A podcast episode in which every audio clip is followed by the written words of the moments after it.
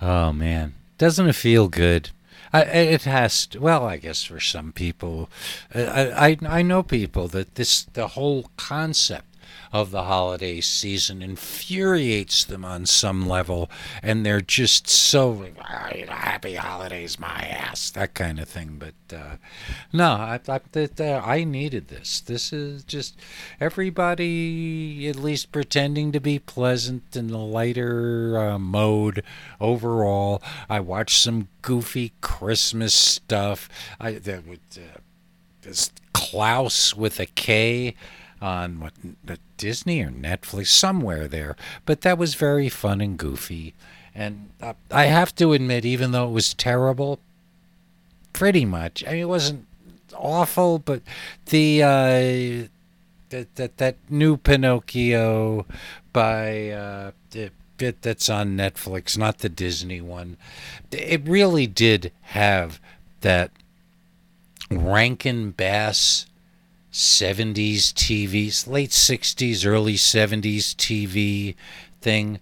Although, really, now, who makes the editorial decision that it, it's this dated, cheesy bad show tune style music that seems to accompany these Christmas specials and in general things intended for children. Children don't listen to that. That's like even when I was a kid that was like, "Oh, come on, will you get rid of this cheese already?" Uh yeah. There's a lot of bad stuff out there, kids. But Merry Christmas and Santa Claus and yep, I I'm not a Christian per se. I mean, most Christians would certainly not consider me a fellow Christian, but I just Christmas is Christmas. It's every year I went to my dad and stepmom's house and we had Christmas Eve, slept over, got up and had Christmas and stayed till dinner time and went home. So there's all of that frisson and memories and warmth. And um, I do uh, a little shameless self promotion. Uh, if, well, it will be out hopefully Christmas or really shortly after, but you'll have time during the week between Christmas and New Year's.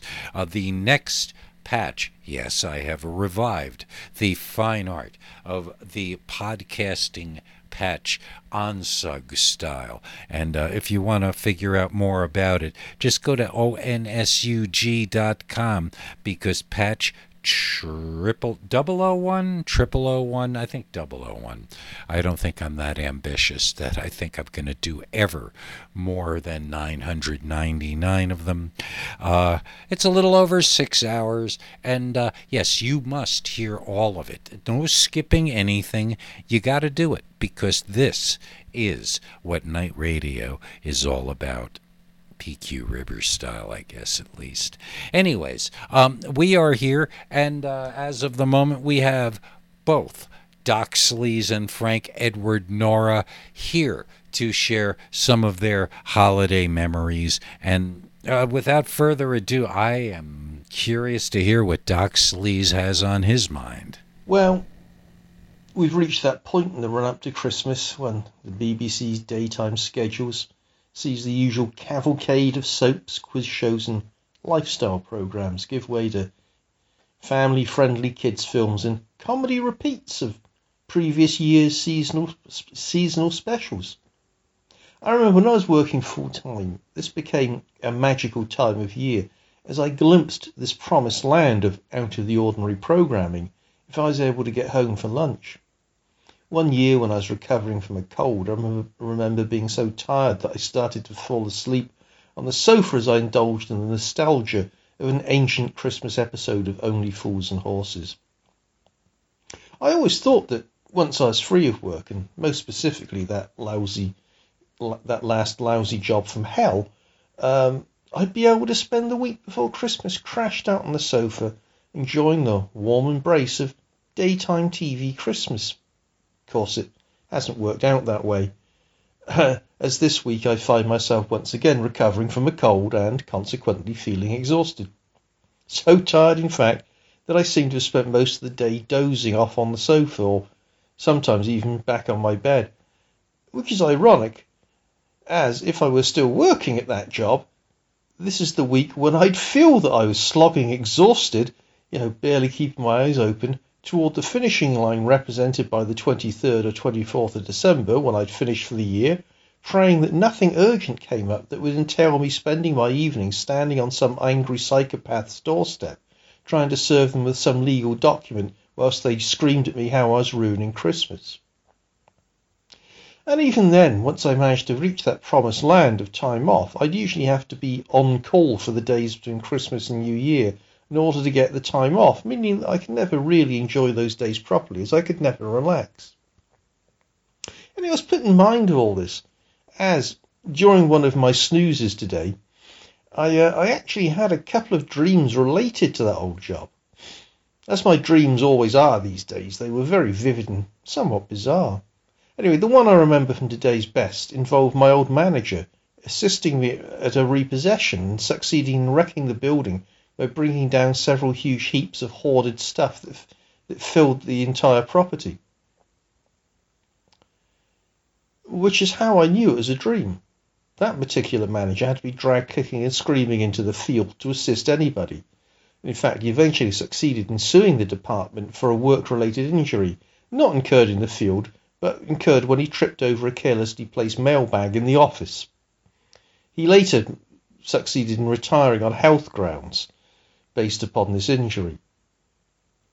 Anyway, the dream took another strange turn when one of the contractors who's meant to be securing the building started urging the owner to sue us for damages, which got him into trouble with his manager, which in turn resulted in me, as a union rep as I was in this dream, taking his side. People then started taking sides generally in an industrials dispute, and I woke up before we got to picket lines and demos. Interestingly, all through the dream, I sort of knew it was a dream, as I was well aware that I no longer worked in that job and kept trying to people that, trying to tell people that to absolutely no avail. Nobody would listen which is in contrast to many of my other recent dreams, where I seem to be having ever more complicated conversations and discussions with people in them. Or rather, with myself, of course, as they all take place in my head. And at least one of my dreams seemed, seems to have been prophetic, though. A couple of years ago, I dreamed that a friend was running a bookshop. It was so vivid that I texted her the next day to ask if she'd bought a bookshop. Not surprisingly, she hadn't. But just the other day, in passing, she mentioned in a text that she and her sister had recently opened a bookshop. You know, I'm still trying to get her to elaborate on this to find out if it is like the one she was running in the dream. I mean, this is spooky stuff, eh? But anyway,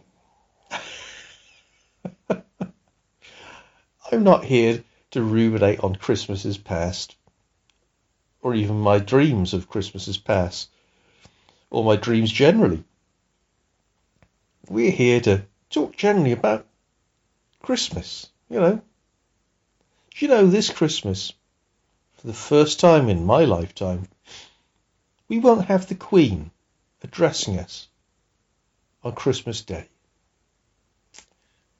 No more will we hear going on about my husband and I and telling us what a terrible year they is billionaires had.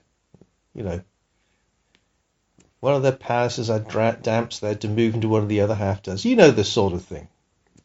Instead, we'll have the king for the first time. Ah, indeed.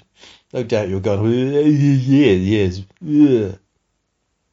One's, uh, one would have written, written, written something in advance, but, but one's bloody pen didn't work. Yeah.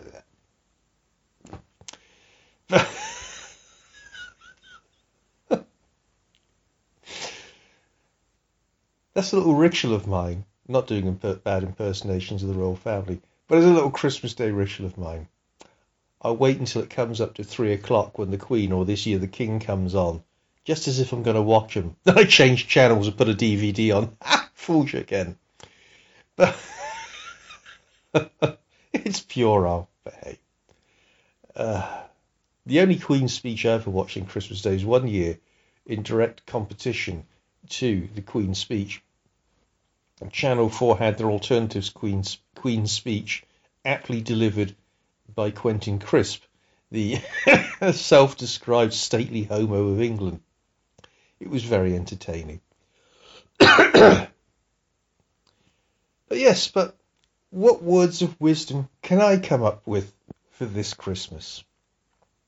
You know, I don't know because, you know, there was a time when I wasn't really into Christmas, but hey, you know, as one gets older, um, we come full circle. When we're children, it means everything this time of year.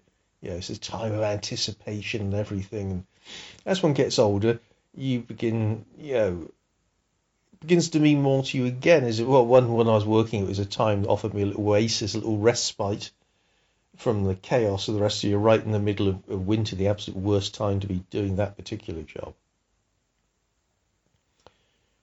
But equally, it becomes that time, I say, to relax, to catch up with fa- family and friends often, to, you know, um, a time of goodwill to all men. Although I would say, would say, surely we should really be extending that spirit of goodwill all year round, not just for a couple of weeks in December. Yeah, but gradually, you know, it comes to me more, you know. I didn't used to have Christmas decoration. I do now. I sort of have lots of bloody Christmas lights up here because Christmas lights have become very cheap now. And they, they're LEDs and they're battery powered, so they're really cheap to run as well. And I don't run the risk of, of the house burning down like the, the mains ones, you know, the transformer exploding burning the house down. I don't have that worry. In fact, only today I purchased a fabulous set of new lights to go on my Christmas tree. And they are amazing.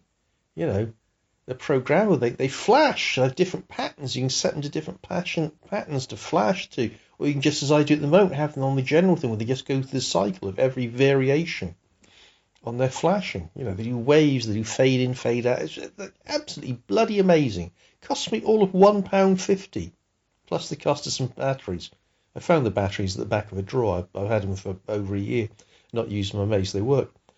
£1.50. That's because we're also at that time of, of um, the approach to Christmas when retailers are beginning to panic because sales are down this year and they are slashing the prices on all Christmas related goods in the attempt in an attempt to get them off their shelves. So I took advantage.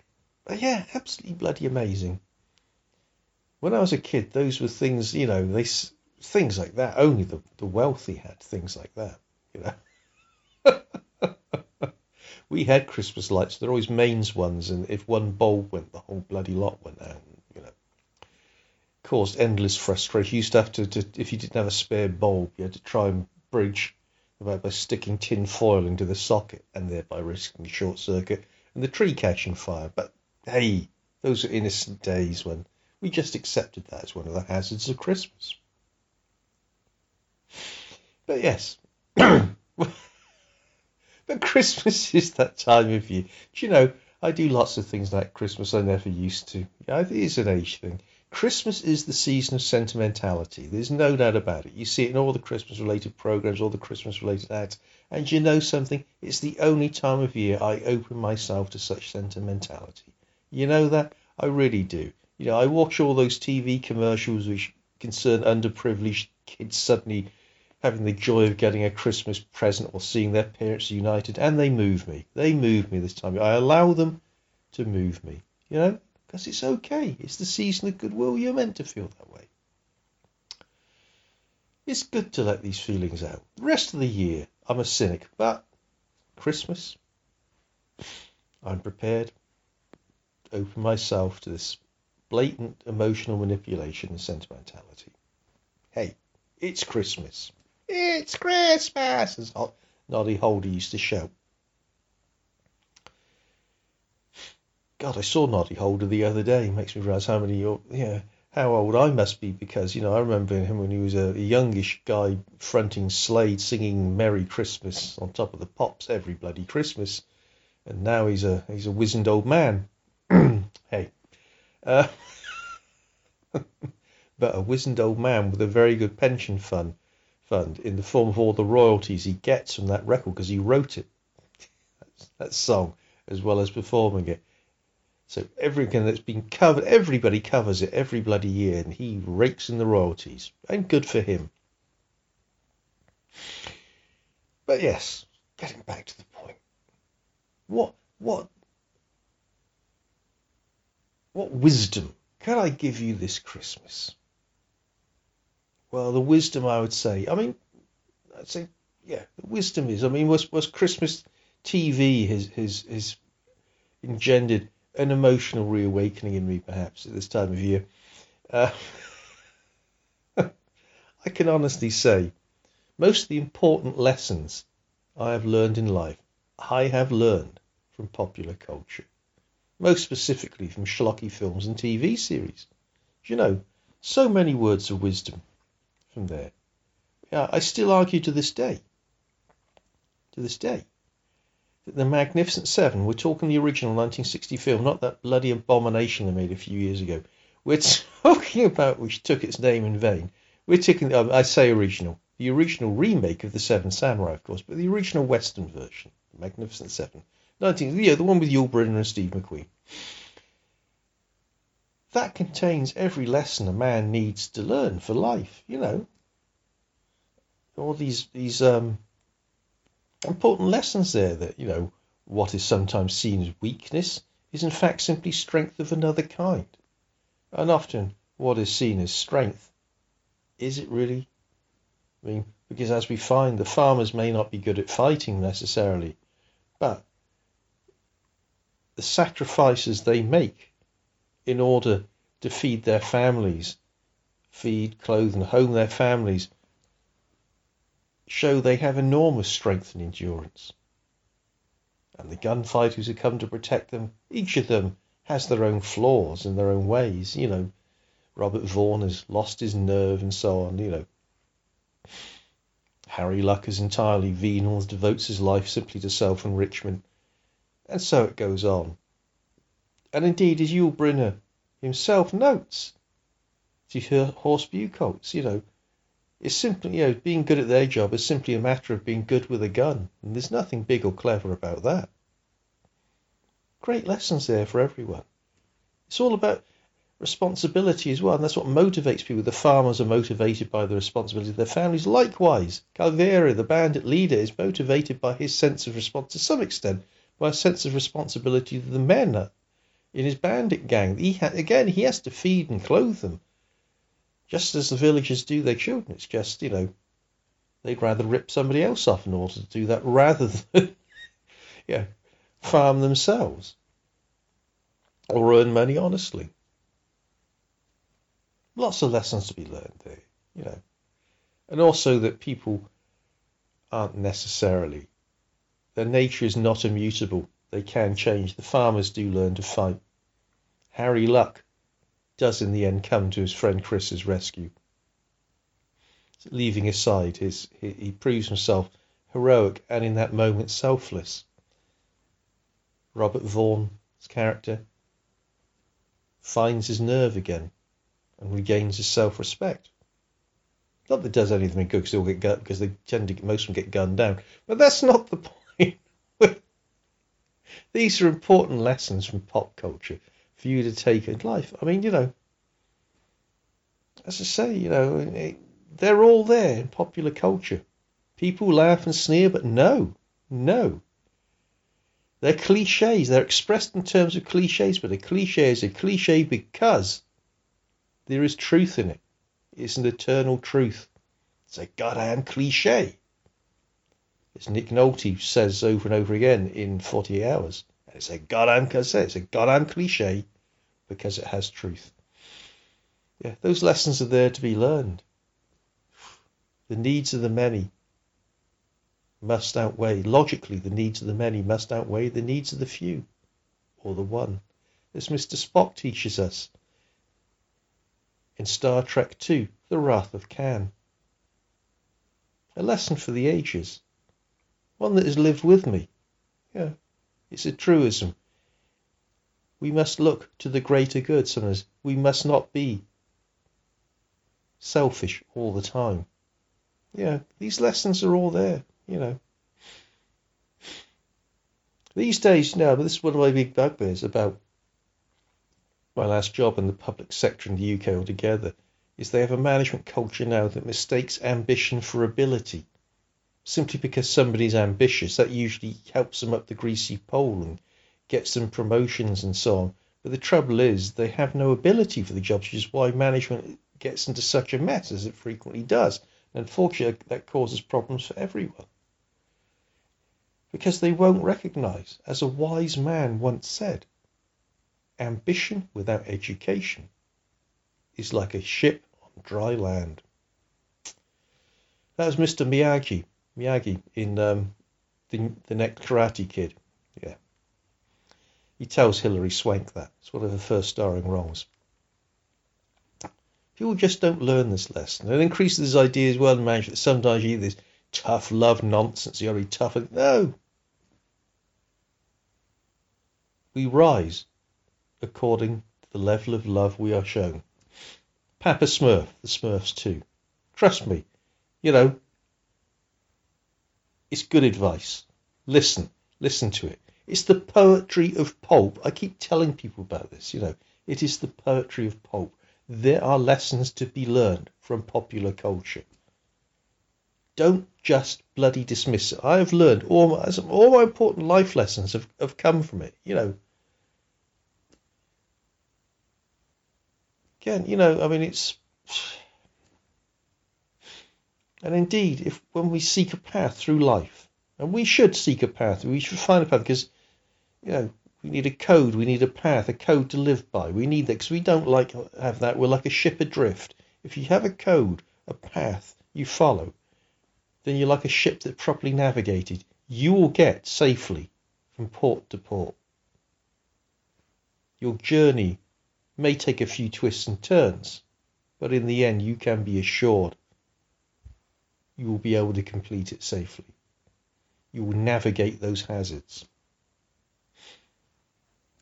As the heroine of Sukeban Deka 2, Legend of the Iron Mask Girl, is told late in the series, she learns the lesson. When there is no path in heaven, and I can find no path to walk upon the earth, then I must follow the path of man. And the path of man lies in the human heart. It's about doing what you know to be right, not what you think to be, or what you believe to be right, but what you know in your heart is right. And the path of selflessness is always the correct path. See, wise words, wise words. You know, as I say, we would be wise to follow such ideas. So you see, brothers and sisters out there, this is my message to you this Christmas. Yeah. This festive season is open yourselves up to the messages of popular culture. Learn from them, embrace them. Say it's the poetry of pulp. Watch more schlock. Watch more schlocky films. Watch more low rent TV, schlocky TV. The lessons are all there. You know, I spoke earlier this year on my own podcast about um, my sadness at the ending of Neighbours, the Australian soap opera that was a something of a favourite here, certainly for me, certainly people of my age. Yeah, it taught lessons there, Neighbours. It was, it was, and that's why I lamented its passing. You know, it was all about the fact that ultimately on Ramsay Street where all took place, redemption and forgiveness were always possible no matter what transgressions, as long as they didn't turn out to be serial killers, as has happened at least once, twice in Neighbours. Uh, characters could always find some form of redemption and forgiveness. There's a lesson there for us. You know, it's possible. We shouldn't just write people off because they have transgressed. And you know that's why I, I, you know I found it very moving the special last episode of Neighbours that was broadcast, and it, it, it tied the threads together and rounded the series off in a nice, satisfactory manner. And then what happens? Amazon announces they're reviving it next year. I mean, for God's sake, I just thought we got closure on that, for goodness sake. And now you're bringing it back? God, you're asking me to engage with it again? Just when I thought it was over and I got over it, ha! but, but, we can but hope that as with its previous incarnation, the new neighbours still embraces these ideas. It still gives us the poetry of pulp, it produces this poetry of pulp. These messages that will seep into our subconscious, hopefully, and permeate our minds, and hopefully make us better people if we open our hearts to them. Open your hearts to the schlock, people. Open your hearts to it all. Don't just dismiss it. I know the tendencies that these, days when television nowadays likes to have all these high concept TV series on streaming channels that claim to be intellectual and try and befuddle you.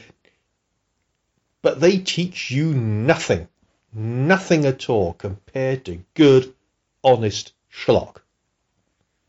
That's what pulp culture's about. The poetry of pulp. Believe you me, the less, as I've said, told you, the lessons you can learn from it are lessons you can live your life by and be a better person. So watch more of this stuff and we can all become better people and spread the message of schlock. Merry Christmas, everybody. Whatever it is you celebrate this time of year, have a good one. Enjoy yourselves. Oh, bravo. Uh, yet the gift of schlock is definitely a gift that keeps giving all year round, uh, Doc. And uh, we appreciate all of your efforts. I don't know how many cool things I have learned through your tutelage here and on your programs. Uh, if you haven't checked out Doc's other programs on the Overnightscape Underground, uh, that you oughta, you really should oughta. Uh, everybody needs a lot more Overnightscape in their life right now. Um, that, that that we have been imbued with these pop culture ethics. He's completely right. I think a lot of my sense of right and wrong and good and bad comes from these sources. If, like, you are able to hook up electrodes and figure out where these impressions came from in my head. Uh, I just was raised by Spunky and Tadpole cartoons, it, maybe.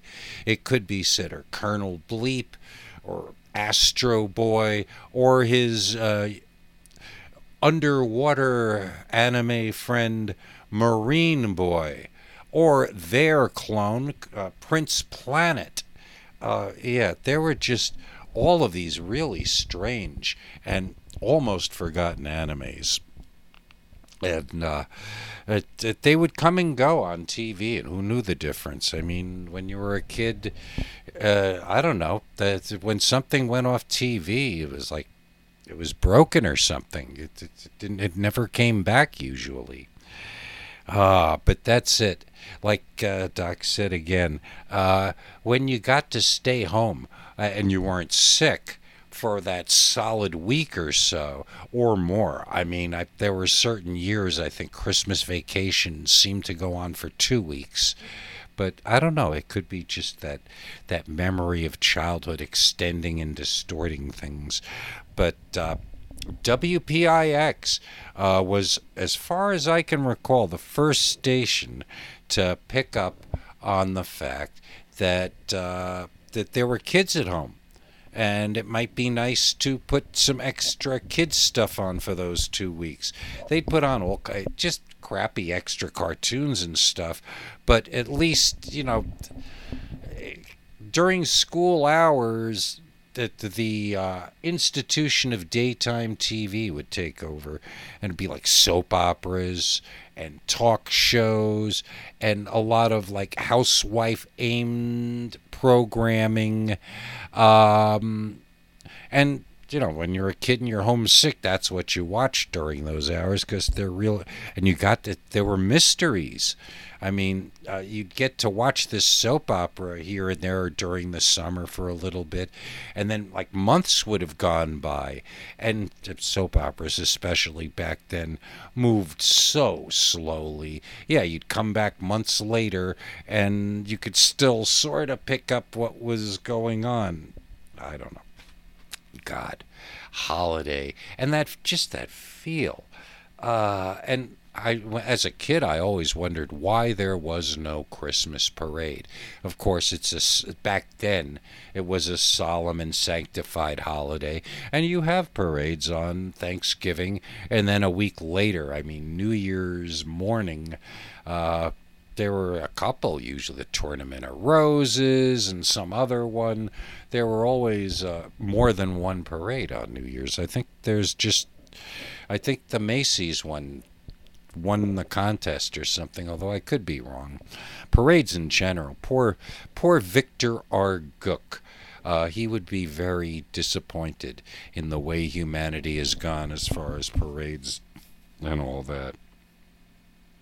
But uh, yeah, the, the, the gift of schlock keeps giving, and I do very much commend Doc Sleaze always and especially for joining us here on uh, this Christmassy goofball, stupidity, yeah, like that kind of episode. Um, and now we've got Frank Edward Nora, and we can gather around the Grogu tree. Well, uh, like like Doc, uh, I I got the cheap LED lights, and they were very cheap, and they're so bright and colorful and juicy. Uh, the temptation to leave these up year round is going to be strong because it's just kind of neo psychedelic in the Nietzsche Legatura Institute as we speak, anyways. Um, yeah, Frank Edward Nora, take over.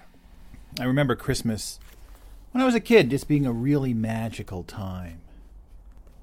You know, my parents, especially my mother, was really good at, you know, doing the decorating and building up the hype. We always had a, you know, a, a real a real tree with that real pine scent, right?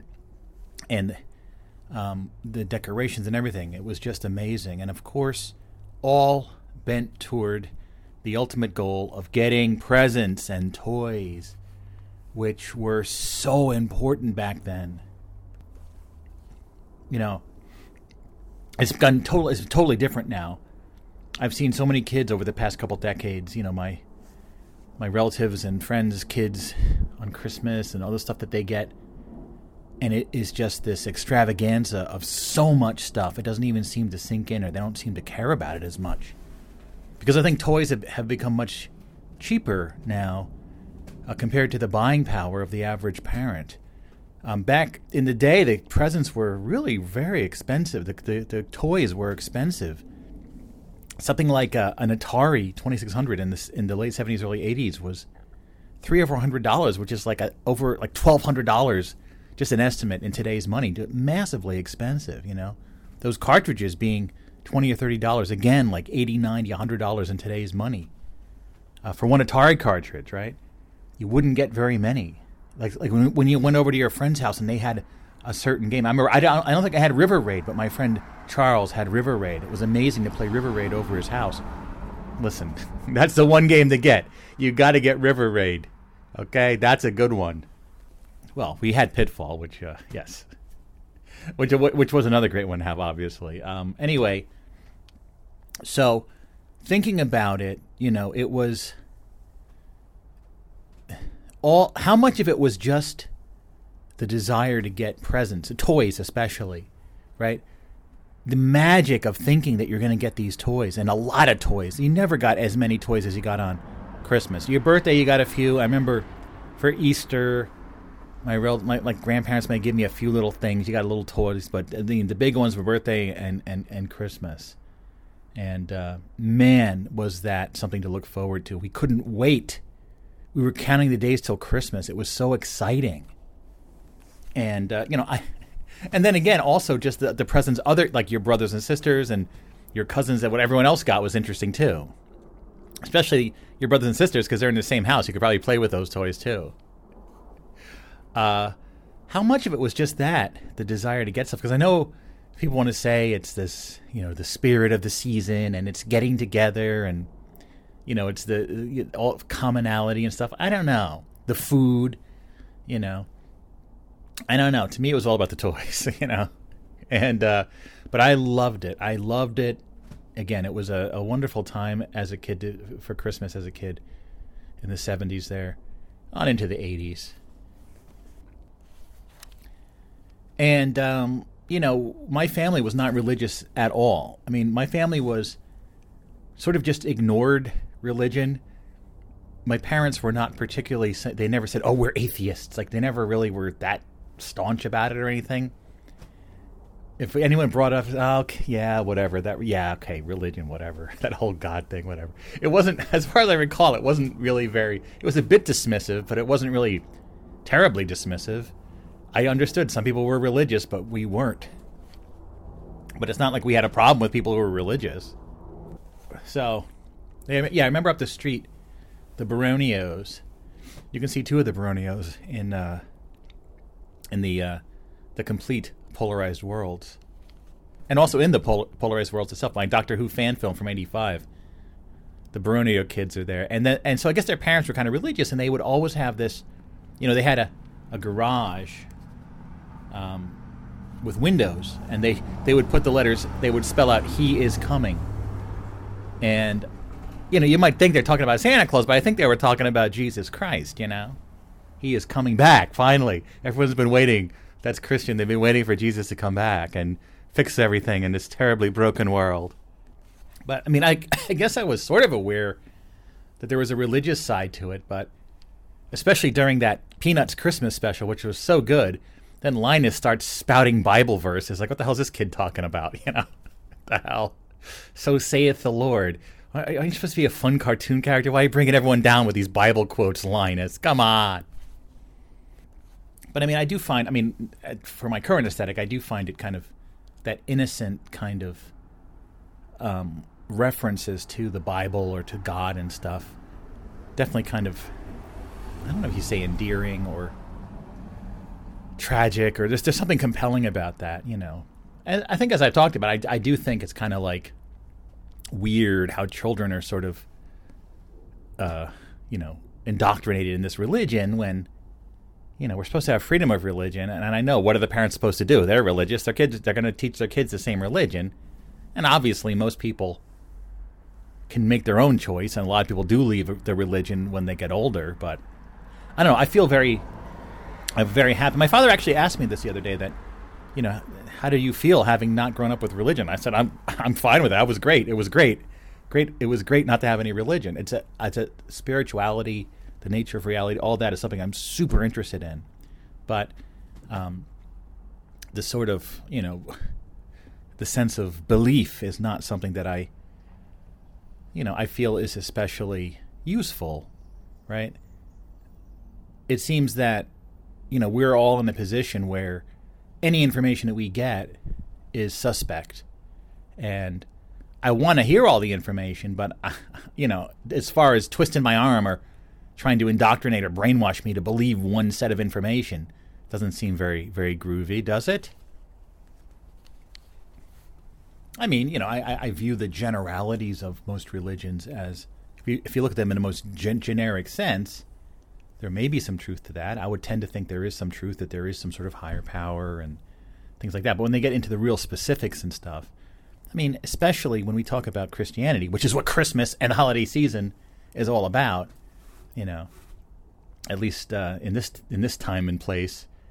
Uh, I know there's been a war on Christmas. That's a whole separate thing. But um, you know, the idea that the Savior was born and we're celebrating the birth of the Savior, the nativity scene, away in a manger, right? All this other stuff, the three wise men coming, the whole that whole thing, right? Which was again, if you really well, anyway, maybe we will analyze it, but the idea that right salvation comes through Christ dying on the cross for the sins of humanity, like that is where things get awfully specific, and that's where it's like, wow, wait a minute, and they sort of hammer this point. That's the whole point of Christianity, right? Well, not all forms of Christianity, but the main Christianity people know about today. you know, and that's very much you know imbued in, in, into Christmas and holiday season. Um, and it is a bit hard to take. I mean, especially if you're not into it, if you're not a member of that religion, you know, it's not like. No, I know so many people. They hear about the religion and they're like, "Oh my God, it's rejected hundred percent." I'm not rejecting it hundred percent. I'm, but I'm just, you know, if I look at it, I'm going to say, well, this part of it might, you know, that there is a God or there is some higher power. That's could be likely. I'm not going to believe one way or the other, but if I had to give it a a number, you know, I think probably yeah, high 90s percent. There's some kind of higher power out there that people, some people may call God, but the word God means a million different things to a million different people. You know, um, you know, do you have to accept Jesus or else otherwise you're going to hell for all eternity? Yeah, that doesn't. I'd give that a much, much, much lower number. You know, that's just me. But I just remember as a kid, just kind of yeah, okay, whatever. That. What about Santa Claus? You know, so Santa Claus now is this Right. So there's an entire Christmas that is completely secular, basically, right? It's considered well, obviously Christ, Jesus Christ. The Christ is in Christ Mass, Christmas, right?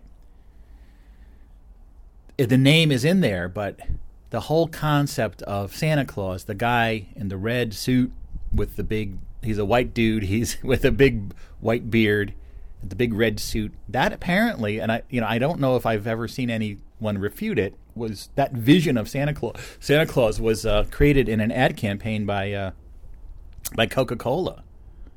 That vision of of Santa Claus, um, just as one of their mascots, just the same as how in the mid 1980s Max Headroom was their mascot. You know, and of course the uh, bizarre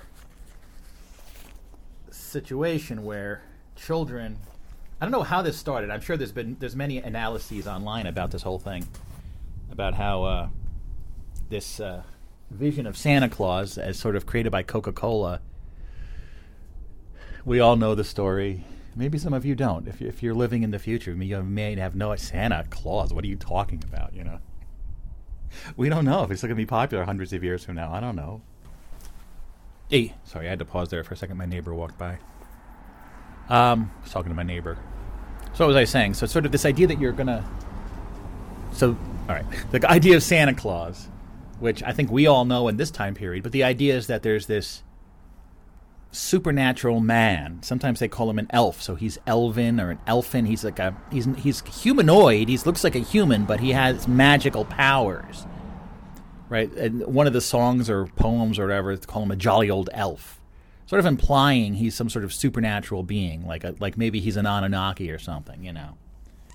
And the idea is he has a toy factory on the North Pole.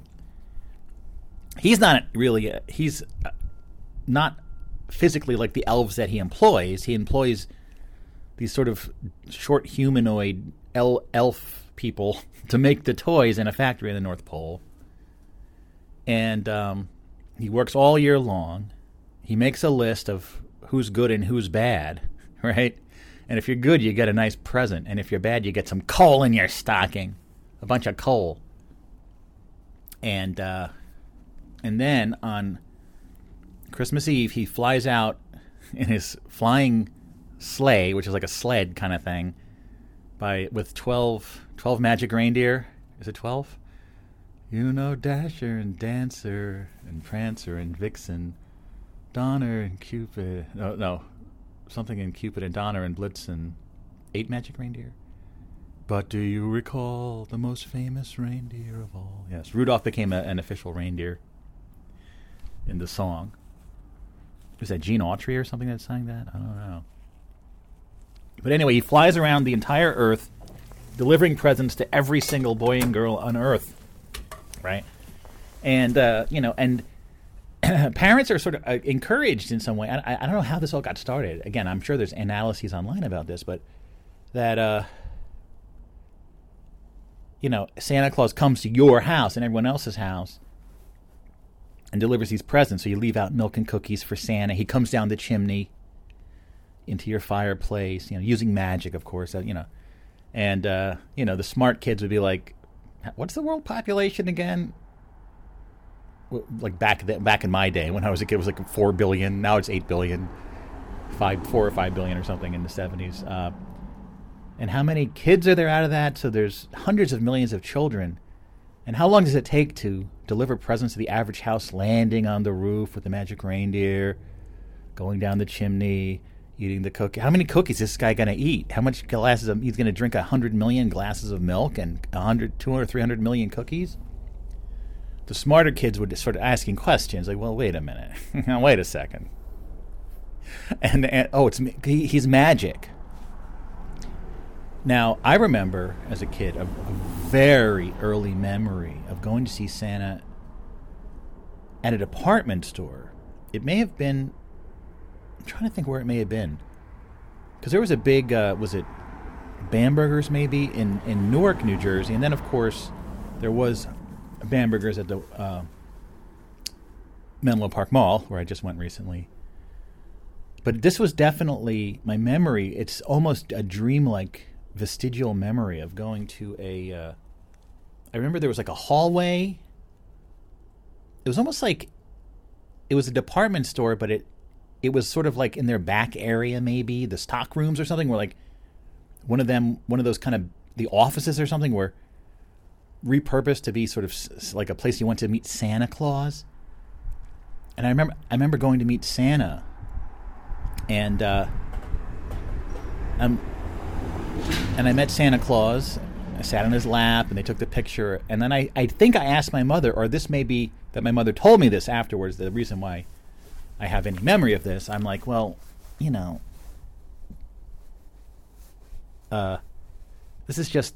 So I said something to the point that, well, this is just one area of New Jersey, right? Like, aren't there other parts of the country and other parts of the world so is that the Santa Claus? Like that's at our local like department store?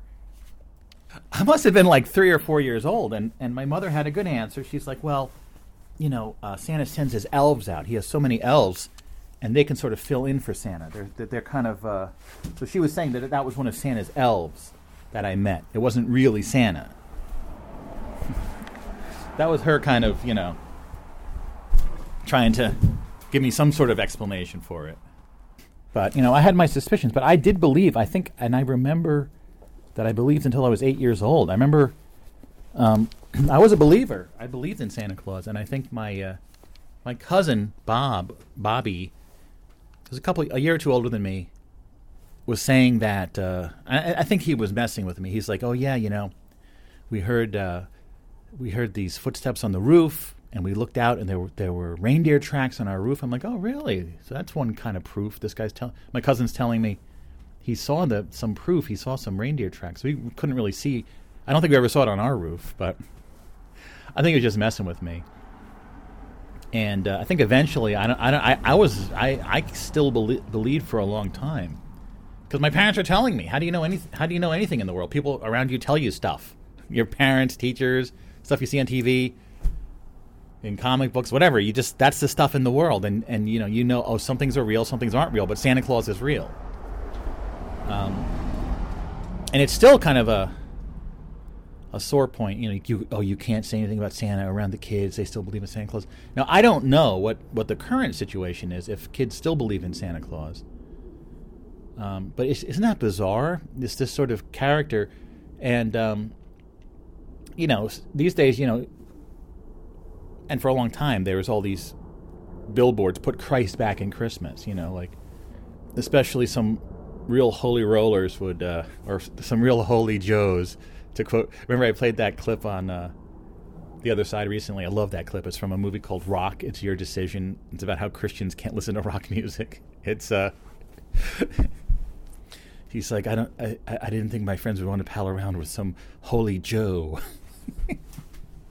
but yeah, they would be like, you know, they're like, you know, if you look at the name Santa, you know, you can rearrange the letters to spell Satan, you know, which you can actually. Um, they're like it's Satan in disguise. The red, okay, Satan's a devil with red, red devil with red horns, and this guy's wearing red. Like it's actually the devil. Uh, but obviously, Santa Claus is a lot more fun than than than this whole Jesus thing, you know. Santa's is this sort of jolly rotund. He's he's overweight. He's because he, he he enjoys life. He eats a lot. He enjoys life. He loves what he does. He loves his job. he's a real happy guy, you know, happy-go-lucky guy. Meanwhile, this other guy is like hanging on a cross, being tortured, and oh my, the weight of the world is on his shoulders. Oh, you know. So Santa, Santa, Santa Claus is like this much more fun character, especially for kids, you know. It's wild, you know. But then you see the nativity scenes out there, and uh, I don't know. There was just something, something like there's just something off about the whole story, right? That I understand. What's the story? Mary and Joseph, the parents of Jesus, through Immaculate Conception. Um, the inn was full. They wouldn't, so they had to go into like a barn to have the baby. So she gave birth in a barn because they had no money. They were real poor. But then supposedly all these other people knew about this, like the wise men, right? Knew that the savior was going to be born. So why didn't they? They seem to be pretty rich. They brought gold, frankincense, and myrrh. Now let's forget about let's let's forget about the first two, frankincense and myrrh.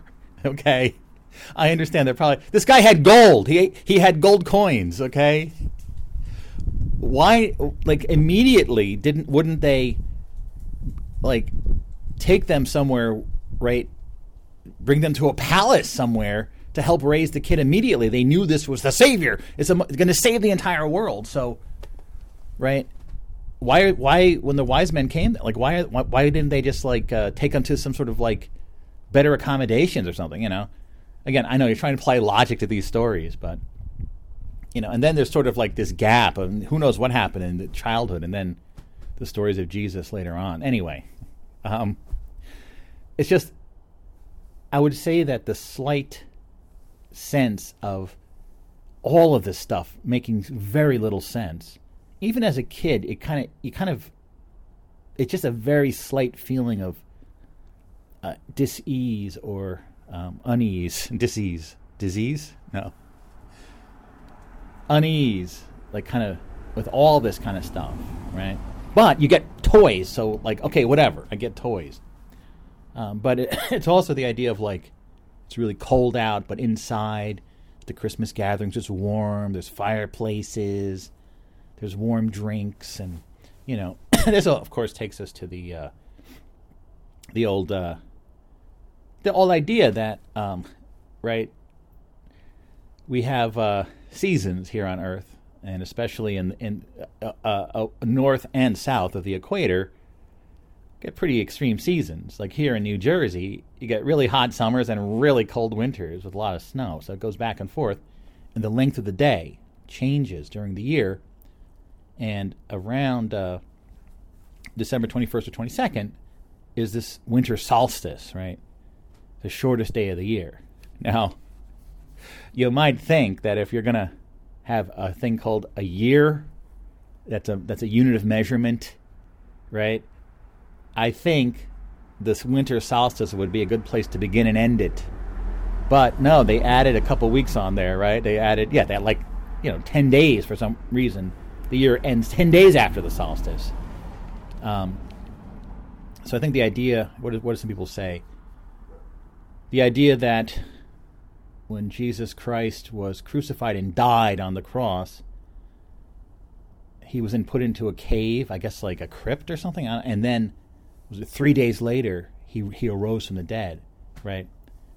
And so I think that's what they say. Like you know, the solstice is sort of the, the like. If you didn't know any better, the days keep getting shorter and shorter, and if you if you if you weren't aware of the cycle, like oh my God, it's like God, it, it's it's it's like. Uh, hold on a second. Yeah, it's um every day is like getting shorter and shorter. It's getting darker earlier and earlier. It's getting colder and colder. What, is this going to keep going? Is it is it going to be like dark all the time? And is it going to get colder and colder to the point that everyone's frozen? What the heck's going to happen? And then a few days later, you start noticing, okay, now I can see the days are getting longer again. So they're saying that uh, that's why they chose the date December 25th because it's when at the darkest time now you're seeing things are getting lighter so this like the death of the year is on the the solstice and then the rebirth begins a few days later when you start noticing, okay, the days are getting longer, and you know, at least here, it's gonna. It, we're far from the the coldest time is like January, February, especially. You know, December, January, February, like it's the coldest time. I mean, it's December is is uh, more than half over now. What is it? The sixteenth? Uh, yeah, sixteenth now. I think it's pretty cold out here, but anyway, usually January, February is when you get the big snow and it gets super cold. And, um, so the idea is that even before there was this Jesus Christ story, the idea is that everyone around the world had to sort of tolerate this. The day's getting sh- shorter, it's getting colder outside. So at the very worst of it, around the solstice, right, you should have a celebration, right, to pick up everyone's spirits because because the because the, the weather and the situation kind of sucks, right? So why not have a celebration that now, at this point, the days are going to start getting longer and it's going to start getting warmer again in general. So the idea is, and again, I'm sure there's many analyses of this, that every culture has some sort of winter festival after that shortest day, and that this long predates the Christian times, and that they sort of just reverse engineered, oh, Jesus Christ was born on December 25th. Just sort of coinciding with these festivals and stuff. And, um, you know, I think from what I know, the Christianity today was very, very much carried by the Roman Empire, right? That one emperor that adopted Christianity and started merging it in with the existing festivals and stuff. So that's so Christmas is this continuation of of a winter festival, and uh, it's interesting because I know I always get on this topic, but that talk Rupert Sheldrake gave recently about, you know, about his morphic resonance theory, specifically about the holidays and holiday gatherings, that this, the sense, this situation of a festival when it's the darkest, right, is a festival that's been going on thousands and thousands of years deep into human history, and that because of you know the idea of morphic resonance is that uh, we we're sort of uh, repeating patterns from the past into the present, that it just feels it will feel natural and it will feel necessary because so many other people have done it in the past that you too will be part of a festival during this time, during this these dark days of the winter around the winter solstice, and that that's why every culture has this kind of festival, and that Christmas is just the latest, uh, you know, iteration of that or the reflection of that, resonating, right? that has been sort of uh, had this religion of Christianity overlaid on it, right? And then, of course, the war on Christmas, right? When I was a kid, everything was Christmas, right? It was all about Christmas all the time. And, uh, you know, I was essentially not religious. I was not a Christian. I was never, I never went to church. I was not baptized. We had no religion whatsoever. Yet we, we as a family were all in on Christmas. Loved it. Loved it, completely celebrated it and just we weren't religious. But it was Christmas, and I suppose you could say yes, though I am not Christian. That my uh, you know my grandparents. Well, this is where it gets complicated. That I found out through the genetic testing. My father's parents were both born into a Roman Catholic Church, and they, my grandfather specifically my father's father, also named Frank Nora, uh, he specifically rejected. He became atheistic. He he became an atheist, and he didn't even want to have a Christmas tree. But my grandmother uh, pushed back, and they celebrated Christmas. He wanted to be completely atheist, but um, my grandmother, who wasn't really that into religion, she was not into religion at all, but she was raised Catholic. Um, she wanted to have the Christmas, but I'm assuming without a lot of the Christ stuff. My mother's side, you know, her, my mother's mother was more of, of a Protestant religion, and I, and I talked to my my mother passed away last year, and I, I talked to her about about that. She said her family didn't go to church either, but my mother actually wanted to go to church, but then there were some incidents that turned her off the church as well. Um, she was interested in going to church. Uh, of course, I found out through genetic testing that my biological grandfather, someone that we know nothing about, was Jewish. He was an Ashkenazi Jew. And, uh, you know, we knew some Jewish kids and we knew, oh, yeah, they, they celebrate Hanukkah, you know, a different thing. But I don't really remember anyone being sore, any Jewish kids. There were a bunch of Jewish kids I knew. Not, you know, like in my neighborhood, and there were some Jewish kids. And, oh, yeah, they celebrate Hanukkah. They got their presents a little bit early, but it wasn't like they were begrudging anyone because of Christmas. I, I, and I even, I think that uh, I don't know. I think a lot of uh, Jewish kids did also celebrate Christmas, as far as I know. Well, the more secular Jews, right, would, would celebrate Christmas anyway, as well. And now I know a lot of people who are sort of the husband is Jewish, the wife is has Christian roots, whatever. There's a bunch of people I know now, and they just celebrate both, right? Uh, and they don't really. They're not. the The key to this whole thing is that, right? Th- none of them are particularly religious but they they observe the um, the tradition. So they will do Hanukkah and they will do Christmas. Um, doesn't seem to be, be, a big deal. And then you know the people that are atheistic or the people who are Jehovah's Witnesses, because we had some Jehovah's Witnesses in our neighborhood as well, and they uh, didn't celebrate Christmas, right? And though they were very Christian in their own way, uh, they didn't think that these sort of celebrations were appropriate.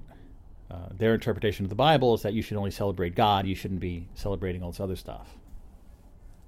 But I don't really remember anyone being all that sore about people calling it Christmas, saying Merry Christmas, or having Christmas parties. Uh, the whole war on Christmas, you know, wherever it came from, it became kind of uh, a stigma to say Merry Christmas. You had to say Happy Holidays instead. Um, and, you know, the idea is that I think this was this was not. I mean, again, there's probably a million articles about this online, and I know I'm talking about my my own very limited memories of my own very narrow experience living in New Jersey as a kid in the 70s, 80s. um, but I don't remember there being that much of an issue.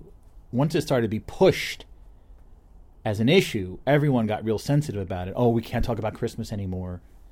But Christmas was is half of Christmas is right. More than half of Christmas is completely not religious. Right, it's completely secular.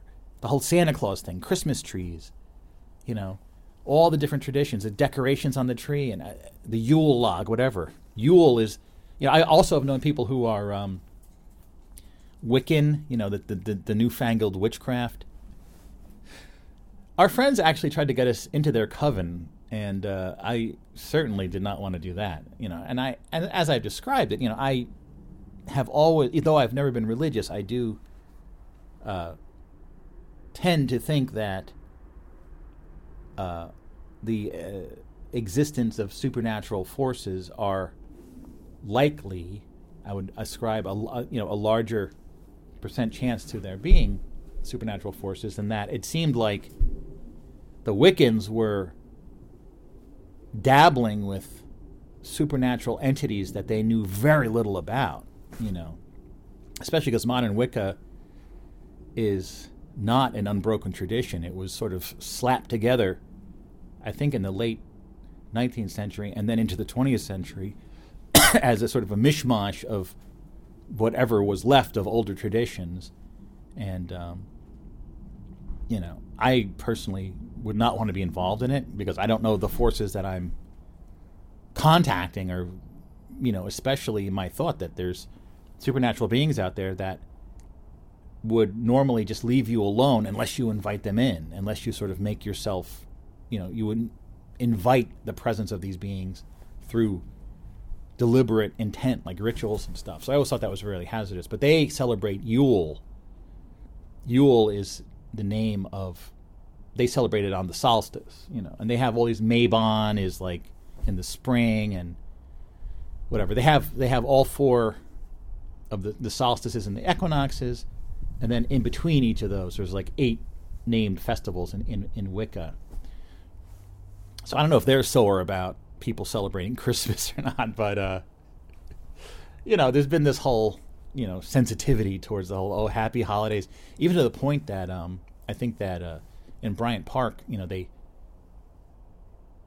you know New York City they they had I think the you know they wouldn't call it the Christmas Village.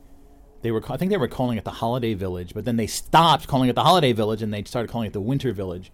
I think because even mentioning that it was a holiday involved was like sort of supposedly offending some people. So anyway, uh, yeah, it was. It, so it, it seems like kind of a phony war, like the war on Christmas, kind of unnecessary. Um,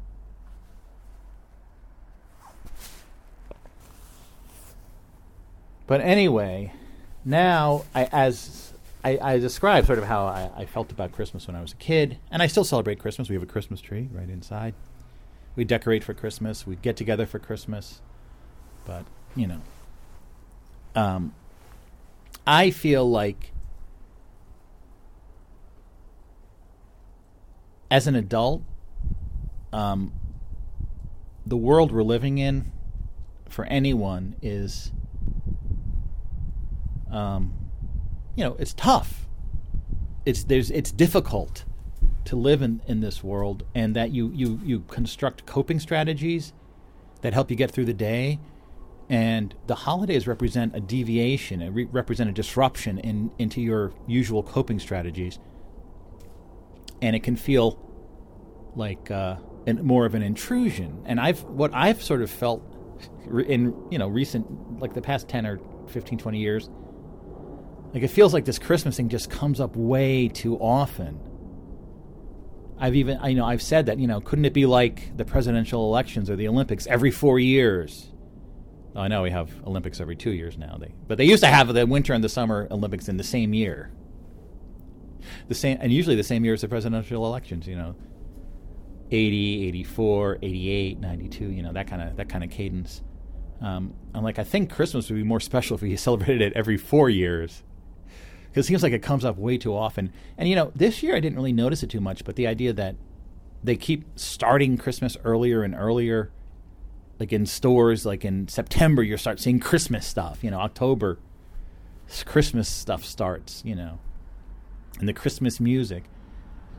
Um i haven't really had too much of that this year. I don't know what it is. It's just i guess i'm kind of very isolated working from home and stuff not really being around um, of course in new york city they have the big christmas tree in rockefeller center remember I, I was recording that one time i went to go see it and i was like stuck in a crowd for hours it was wild um, I don't think they call it a Christmas tree anymore. I don't even know how, how how do they get away with that having a tree.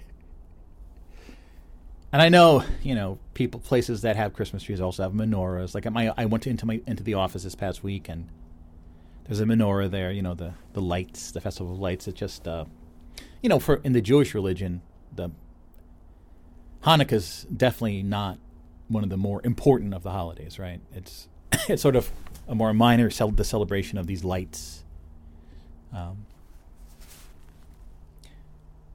you know, it's weird now that I have found out that, at least uh, in terms of a heritage, that I have Jewish uh, heritage. You know, I have. I mean, I personally don't have any desire to, you know, celebrate any Jewish stuff because you know I'm not Jewish, but I have Jewish heritage. I mean, I do think about it, but it doesn't. It's not necessary. Um, but I can understand if one parent is Jewish, one is Christian and they're they don't really they're not really that religious, yeah, you just celebrate both. And the kids get more toys. yeah. Um, and then there's this whole Kwanzaa thing that um, I know I've researched it over the years, and it's just uh, I'm not really sure what Kwanzaa is all about, but that has to be included in all the celebrations. I don't know how many people actually celebrate Kwanzaa, but it also has a menorah kind of set of candles, right, for for Kwanzaa, and it's sort of my impression of it is that it is um, an African American tradition, right? That sort of is, is is based on African traditions more uh, you know, when Chris, Christmas is based on very European tradition. So you might want to say, you know, like people who don't have European roots might want to sort of find a, a celebration, a winter celebration that is using more of their tradition, you know. I'm trying to think what other ones. I don't know. And then what's the one in India? There's an Indian one too. Celebration of lights. Is it Diwali or I'm not sure. Um, but yeah, and then they also say, and this is again something that might be, you know, something people say, but it's it seems like a lot of people get very depressed around the holidays. Not only does the the lack of light kind of contribute to a sort of a sour mood that people um, who maybe maybe don't have uh, as much of a family or as much gatherings, they can get very depressed during the holidays. You hear about that as well. People are very upset during the holidays because they see everyone else getting together and having fun, and they're not involved. And you know, now of course we're talking about holiday stuff. We're assuming you know, so our holiday season te- technically begins with Thanksgiving in late November, and then traditionally that's the beginning of Christmas because you know the Macy's Thanksgiving Day parade. At the very end of the parade, Santa Claus arrives, and that's when you should start putting out. Uh, decorations and stuff. And um, my my next door neighbors, who actually moved to Texas a year or two ago, they went nuts with the, the, the decorations on their front yard, and I kind of dug it. It was kind of kind of cool, but it was like as many decorations as they could possibly put in their in their yard. They did, and it was. I kind of dug it. I kind of get the sentiment, but a lot of people just criticize them about it. They eventually they had these archways going over the sidewalk with lights and they were trying to get everyone to do it all the way down the block. And I wasn't 100% against it, but I never really felt like I wanted to do it. As it is, I have I have two uh, deer, sort of abstract deer in my front yard with lights on them. So at least I have some kind of decorations. You know, we have a wreath on our on our door, front door. Um, you know, I just sort of feel like I don't want to stand out. I don't want to be. I don't want to have like look at me, look at me, that kind of stuff. You know, but we have something. We at least we have something. We're not complete Scrooges, as they say, you know. But and uh, yeah, someone posted about uh, it's not Christmas till uh, Hans Gruber falls off the Nakatomi Tower. Yes, Die Hard, the ultimate Christmas movie. I just watched that. Actually, it was funny. I was on the plane, and uh, and I uh, I watched um, down to Georgia when we went to Tennessee, and I watched Die Hard. And everyone's like, "Is it a Christmas movie or not?" I think it is a Christmas movie. It's a great movie. I was watching it with the sound off on the airplane. It was great. It was just amazing to watch it that way. I was playing Flea Devil Solitaire and just watching on the on the video screen on the seat the Christmas movie Die Hard. And of course, finally, I must mention, of course, our patron saint here on the Overnightscape Underground, Jean Shepherd, who is now best remembered for A Christmas Story, a movie that uh, one of the biggest Christmas movies uh, in these modern times, and um, at least he survives on through that. And maybe a few people will, dis- will discover his radio show from that, but who knows? I think pe- most people just know uh, the Christmas Story. And there was a there was like a, a new Christmas Story movie where Ralphie's now like 80 years old. No, he's like 50, 50 or 60 years old now, and I didn't watch it. I, I have no interest in it, but I do wonder if they mention Jean Shepherd or you hear his voice or anything. I, I, I don't know though, but anyway. Happy holidays. Back to you, PQ. Oh man, that that was. I, I got to tell you, Frank, that was perhaps uh, as Shepherd esque. I mean, you really carried that, brought it up, maintained. I mean, you may not have digressed sufficiently for it to be uh, a bona fide uh, Shep monologue, but that was really that that was awesome. And uh, yes, and and season's greetings. And yes, I, I'm in hundred percent the concurrence. I've said this in years past. I don't understand why December 5th just cannot be allowed to be Christmas. All of these other holidays were never any big to do. Uh, Hanukkah was elevated fairly. I mean, that you know, Jewish kids didn't. You know, they certainly. I can understand that uh, Jewish parents didn't want their children to suddenly adapt a. Uh, holiday based around the Christ child. So they found some festival of lights that uh, was really like that uh, barely a recognized thing, and yeah, it's a great story. So they built it up, and kids and, and their kids get eight days of presents. I, or at least used to. I don't even know anymore. I mean, we did, and we didn't have the tree. Like I uh, in uh, intimated, uh, the tree was at you know the, the, my dad's house where that and it's just, thinking back i have a half brother and stepsister whom aside from christmas and rare occasions when i was younger uh, when i was younger the, the, the parents were friends somehow uh, that they all hung out together and did things together. I'm not sure exactly what happened, but that faded over time. So, really, as I got older, uh, the, only time I would see these siblings was they were much younger than me. The sister's four years younger than me, and my stepbrother's like that's seven, eight years younger than me, maybe more. Uh, uh it's the it, especially my brother uh, we kind of know each other, and when we're uh, we stay in touch on Facebook, but uh, we don't really know each other. I don't know him; he doesn't know me. It, it's just so strange, all that. But yeah, uh, the, the the the Christmas and going yeah, going to my father's house where I was always because I I knew I was. Uh, tended to, in other people's homes, be a little too loud, too to me, whatever I was. I hate that I didn't know the name ADHD or Asperger's. I just knew that I tended to make people anxious.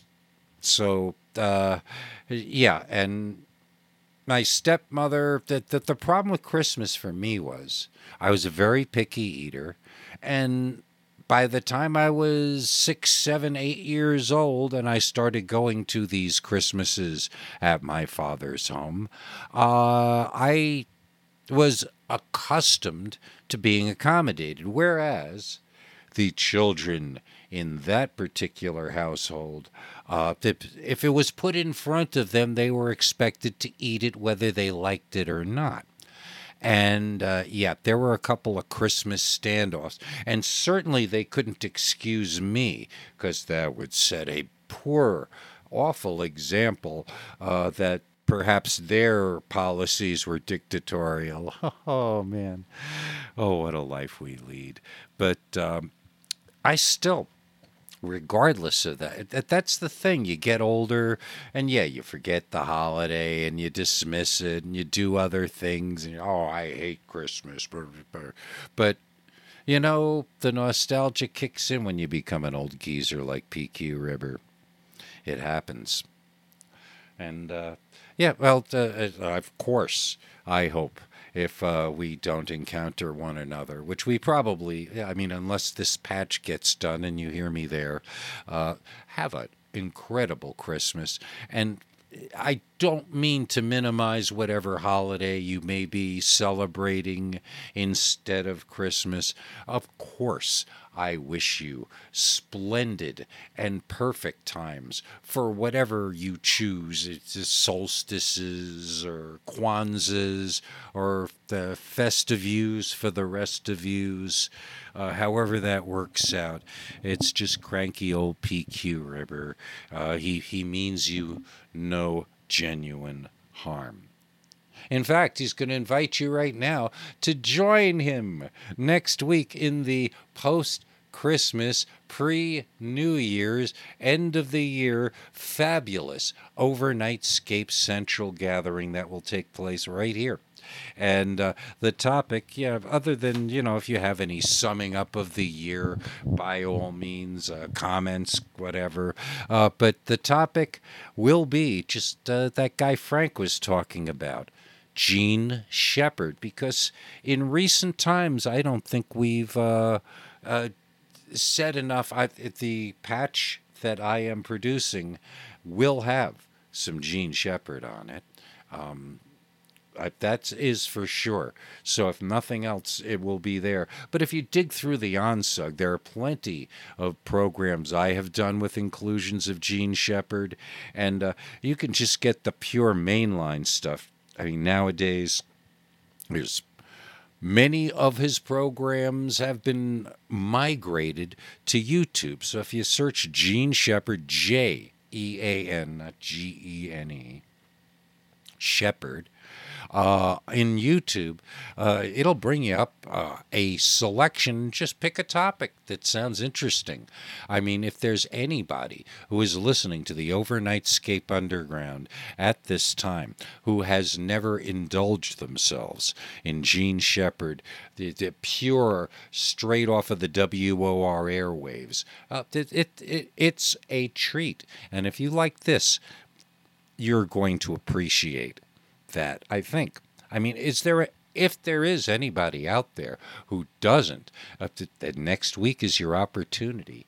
And uh, how this works is uh, the email address. That's the first thing you're going to need. So uh, get your pen and paper here. Okay, it's kpqr dot T-O-R-C at gmail.com. Saying that again, kpqr.torc at gmail.com. The deadline for your entry is uh, uh, earlier in the day on the 28th of December, 2022, but do it now. Uh, do it just as soon as you possibly can because you're going to put it off. I know you are. And you've been doing it for years and years now, and it's time to be part of the magic next week on the Overnightscape Central. And uh, yep, we're going to talk about Jean Shepherd and maybe a little uh, 2022 uh, review kind of goo goo. And CGI specials of our uh, favorite characters, all of this and more right here next week on the Overnightscape Central. And uh, I must, I certainly have to thank Doc Sleaze and Frank Edward Nora for uh, uh, putting meat between the bread of PQ Ribber on this Overnightscape Central. And uh, let us have a bigger variety of meats next week. Oh, yes, oh, yes. And uh, until the next time, by all means, let us all set the controls for the heart of the fun.